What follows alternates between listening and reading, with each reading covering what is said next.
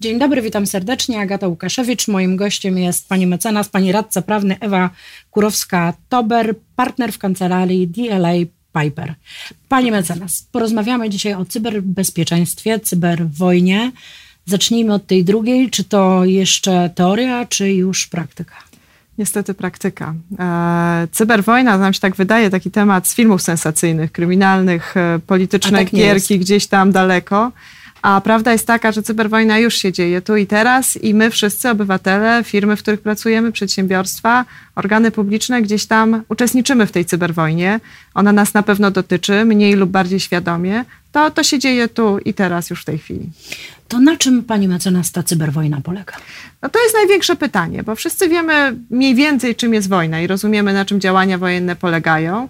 Natomiast prawda jest taka, że obecne rozgrywki polityczne coraz rzadziej wyglądają jak standardowe działania wojenne. To nie jest desant komandosów na plażę.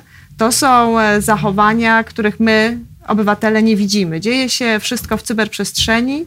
E, atakowane są instytucje państwowe, ale nie tylko. Przede wszystkim musimy mieć świadomość, że coraz częściej działania e, związane z cyberprzestępczością, z cyberwojną ukierunkowane są wcale nie na organy państwowe, nie na instytucje rządowe, samorządowe, e, czy nawet urzędy, czy, czy instytucje pożytku publicznego. Coraz częściej atakiem, za, atakiem są zagrożone podmioty prywatne, organizacje E, biznesowe, stowarzyszenia, fundacje, te podmioty, które mają wpływ na codzienne funkcjonowanie społeczeństwa.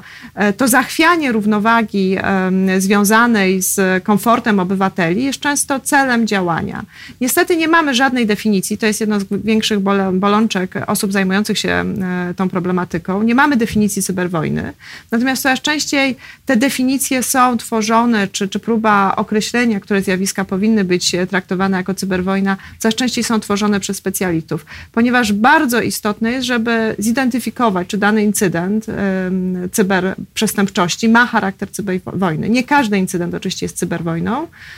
Incydentów w tej chwili e, cybernetycznych zagrażających środowisku informatycznemu jest niezwykle wiele, tylko niektóre z nich będą miały charakter e, cyberwojny. A czy dezinformacja to jest już cyberwojna, czy czy, czy nie? Zdecydowanie wiele przypadków dezinformacji, czy tych tak często określanych teraz fake newsów, tak, tych nieprawdziwych informacji, które pojawiają się w sieci, czy trafiają na konto do użytkowników, są wpisywane w cyberwojnę. Ale powinniśmy najpierw zdecydować, czy zastanowić się, które działania mają charakter cyberwojny. Zwykle się określa, że te działania, które mają dosyć masowy charakter, które wyrządzają dużą szkodę, które e, wpływają na przykład na olbrzymią grupę obywateli, e, cywilów, mają charakter charakter działań wojennych, ale też dobrym e, zdefiniowaniem, dobrym, kierunkiem określenia, jakie działania są cyberwojną, jest wskazanie intencji politycznych. Jeżeli dane działanie, dany atak e, cybernetyczny ma charakter polityczny, czyli jest gdzieś tam um, ukierunkowany na określony efekt polityczny, wtedy mówimy, że, że takie działanie może mieć charakter cyberwojny. I właśnie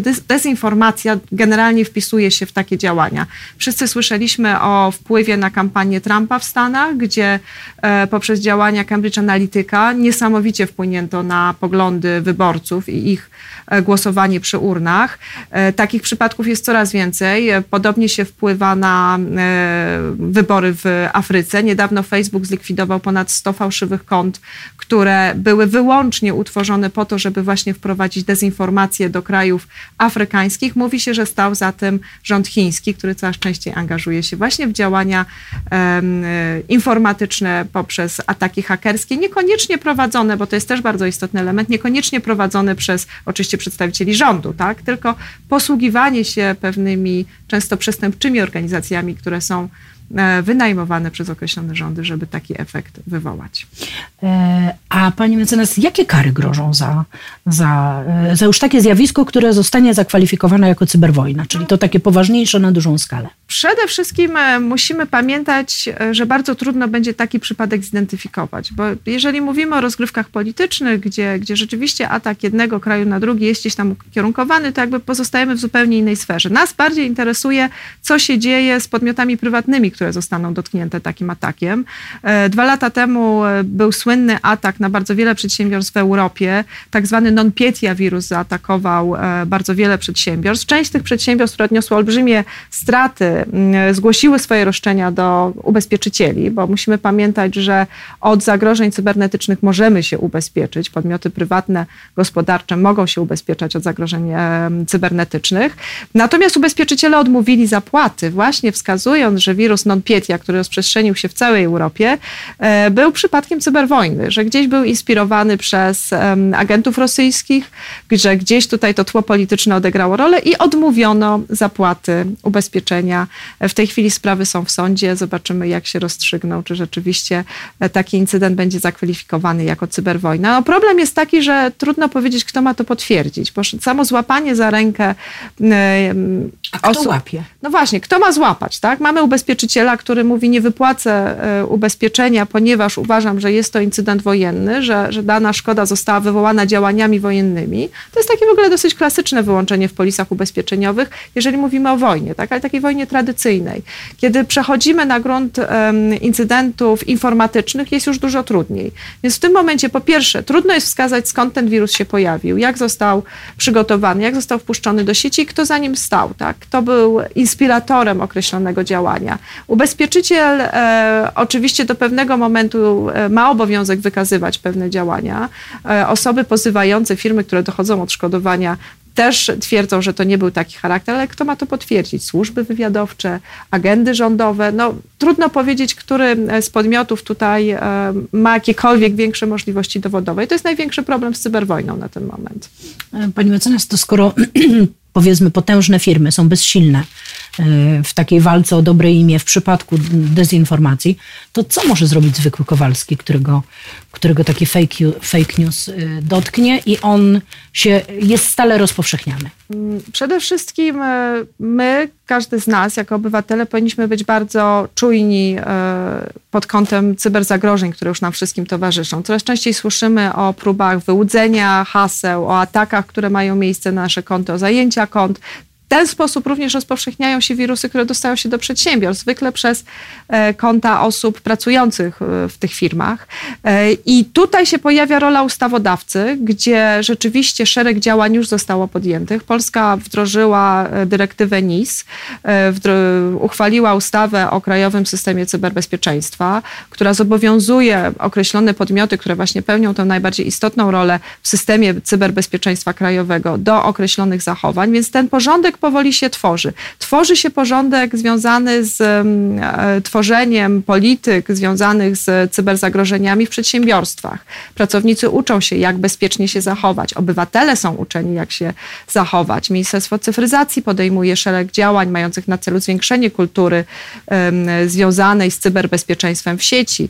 Takie programy kierowane są do młodzieży również, żeby uczyć ich od początku, jak bezpiecznie zachowywać się w sieci, jak być wyczulonym na te zagrożenia cybernetyczne. Powiedziała Pani, że powoli, powoli e, e, jakieś pierwsze przepisy czy ustawodawstwo się pojawia. Czy mamy czas na to, żeby to się działo powoli? Czy, czy... Zdecydowanie nie, ale to jest zawsze problem wszelkich ustawodawstw, które dotykają kwestii technologicznych. Tak? To zawsze prawo niestety pozostaje w tyle. Natomiast dobre prawo to jest to prawo, które jest indyferentne technologicznie, czyli potrafi tak stworzyć ramy prawne, że one będą miały zastosowanie niezależnie od rozwoju technologicznego. I chyba najwyższa pora właśnie skupić się na tych zagrożeniach cybernetycznych. Tak jak powiedziałam, część przepisów już się pojawiła, ale na przykład cyberwojna ciągle wymyka się i jeszcze nie mamy żadnych definicji, żadnych regulacji, które by pomogły kwalifikować pewne działania właśnie jako przypadki cyberwojny. Jest to na przykład istotne, ponieważ konwencje międzynarodowe tworzone w wyniku wojen, które przeszły przez e, chociażby kontynent europejski, e, po II wojnie światowej wszystkie te konwencje, które miały na celu ochronę cywilów w wojnie, na ten moment nie mają zastosowania do cyberwojny. I najwyższa pora, żeby tutaj pochylić się i spróbować zdefiniować cyberwojnę, przypadki mające charakter incydentów, które można kwalifikować jako cyberwojnę, żeby tutaj to bezpieczeństwo obywateli i konsekwencji, gdzie państwo będzie chciało pomóc, e, również zapewnić prawnie. A czy te przepisy powinny powstawać na poziomie prawa krajowego? Czy y, mówimy raczej o prawie y, powiedzmy unijnym, które będzie y, dostosowywane, do którego będzie później dostosowywane prawo krajowe? Co jest łatwiejsze? Co jest łatwiejsze? Tak naprawdę te prace trwają równolegle. Konwencje o ochronie cywilów w wojnie, w tej takiej tradycyjnej formie wojny, oczywiście mają charakter międzynarodowy. One były podpisywane na skutek I i II wojny światowej i, i mają charakter regulacji międzynarodowych, ale na przykład NATO również towarzyszy już w jakichś pracach, może nie legislacyjnych, ale bardziej um, badawczych, które mają ukierunkować przyszłych ustawodawców, żeby stworzyć odpowiednie przepisy. Unia Europejska również e, pracuje nad pewnymi rozwiązaniami, więc pewnie tak naprawdę będzie się to działo długofalowo. Natomiast niewątpliwie istotne jest zapewnienie też współpracy międzynarodowej. Tutaj w tym momencie mówimy o pewnych rozgrywkach międzypaństwowych, międzynarodowych i ta współpraca między krajami jest bardzo istotna. Już teraz mamy przypadki, kiedy kraje razem współpracują. Dosłownie w zeszłym tygodniu e, Stany ogłosiły, że będą współpracowały z Czarnogórą w zakresie unikania cyberzagrożeń, które będą miały miejsce przy okazji wyborów amerykańskich i będą monitorowały e, nieprawidłowości tak, te związane właśnie z cyberwojną, z dezinformacją, z fake newsami, które są na pewno już przygotowywane pod kątem tej kampanii. I ta współpraca międzynarodowa jest bardzo istotna no, dla nas wszystkich, tak? bo tak się wypracowywują najlepsze, e, najlepsze praktyki. Pani mecenas, a jest coś takiego jak bezpieczne korzystanie z sieci? I, I na tą skalę indywidualną, i na tą skalę globalną? Odpowiedź pewnie jest taka, że możemy poprawiać to bezpieczeństwo. Bezpieczni stuprocentowo nigdy nie będziemy. Niestety hakerzy i firmy e, zajmujące się cyberprzestępczością są nieprawdopodobnie wyrafinowane, nieprawdopodobnie nowoczesne. Większość ataków ma charakter zero, nigdy nie były testowane wcześniej. E, jesteśmy w stanie tylko starać się spełniać jak najwyższe normy bezpieczeństwa, być uważnym, być dobrze poinformowanym, e, nie być naiwnym, nie czytać pobieżnie pewnych informacji, nie otwierać podejrzanych załączników Taki standard, który wydaje się oczywistością, ale wbrew pozorom, proszę pamiętać, zdecydowana większość incydentów e, cybernetycznych, cyberprzestępczość korzysta ze słabości człowieka. To człowiek jest tym najsłabszym ogniwem i to my wpuszczamy. Niedoinformowany człowiek. Niedoinformowany, nieuważny, beztroski, to my wpuszczamy cyberprzestępców do, do sieci. Pani mecenas, gdzie można szukać najpewniejszych y, informacji na temat, prawdziwych o, informacji na temat bezpiecznego korzystania z, z sieci? W tej chwili jest już bardzo wiele portali, które taką informację y, zapewniają. Tak jak powiedziałam, Ministerstwo Cyfryzacji prowadzi szereg kampanii w tym kierunku, ale również Urząd Ochrony Danych Osobowych również e, prowadzi szerokie e, działania związane z ochroną naszej prywatności, z ochroną naszych danych osobowych. NASK, y, który również ma olbrzymi program właśnie monitorujący bezpieczeństwo w sieci również dużo podejmuje inicjatyw zwiększających bezpieczeństwo. Tak naprawdę nie jest trudno znaleźć te informacje, tylko powinniśmy chcieć i pamiętać również przedsiębiorcy, że, że cyberwojna dotyczy nas wszystkich, że to my, przedsiębiorcy, będziemy na celowniku ataków i to my musimy zadbać o odpowiedni poziom bezpieczeństwa, kulturę bezpieczeństwa informatycznego w naszym przedsiębiorstwie, zadbać o odpowiedni program, e, odpowiednio przeszkolić pracowników, e, skonsultować z prawnikami, z doradcami, czy ten poziom jest odpowiednio przygotowany. A czemu służy tak naprawdę, y, przygotowując się do programu, wyczytałam, że taka cyberwojna ma dwa cele mhm. główne. Czemu ona służy? No tak naprawdę temu, czemu służy zawsze wojna, dominacji jednego kraju nad drugim. Te działania są ukierunkowane E, już nie bezpośrednio, żeby zgnieść e, potęgę militarną jednego kraju, tylko tak naprawdę zachwiać e, komfortem kraju, który, który jest atakowany. Często te działania mają na celu, oczywiście możemy sobie wyobrazić atak na sektor energetyczny, który zresztą jest wskazywany jako główny cel ataków hakerskich mhm. obecnie, gdzie w tym momencie odcięcie od prądu, od gazu, od zasobów energetycznych wywoła totalną katastrofę. Nie potrzeba wojny. Nie potrzeba wojny. Był przypadek w jednym z krajów Ameryki Południowej, gdzie właśnie na skutek ataku na, na sektor energetyczny stanęło wszystko. Szpitale, lotniska, metro, telefonia. Wszyscy jesteśmy uzależnieni od prądu, uzależnieni jesteśmy od podłączenia się do tego umownego gniazdka i w tym momencie atak na tego typu przedsiębiorstwa wywołuje totalny kataklizm. Więc e, tak naprawdę chodzi o zachwianie tym takim dobrobytem, spokojnym funkcjonowaniem państwa.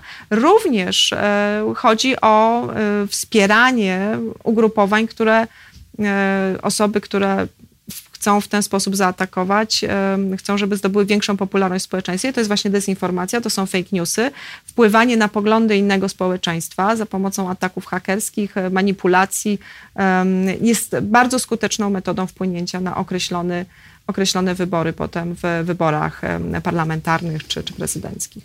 No to widać, że przed nami jeszcze długa, e, długa droga i życzmy wszystkim, żeby w tej sieci było jak najbezpieczniej, żebyśmy stali, sami nie zostali jakimś obiektem, e, obiektem ataków na, na małą skalę, ale naszą życiową. Dziękuję pięknie za rozmowę Pani mecenas. Dziękuję bardzo. Moim gościem była radca prawny Pani Ewa Kurowska-Tober, e, partner w kancelarii DLA Piper, a ja zapraszam na jutro na Rzecz o Prawie na godzinę 13.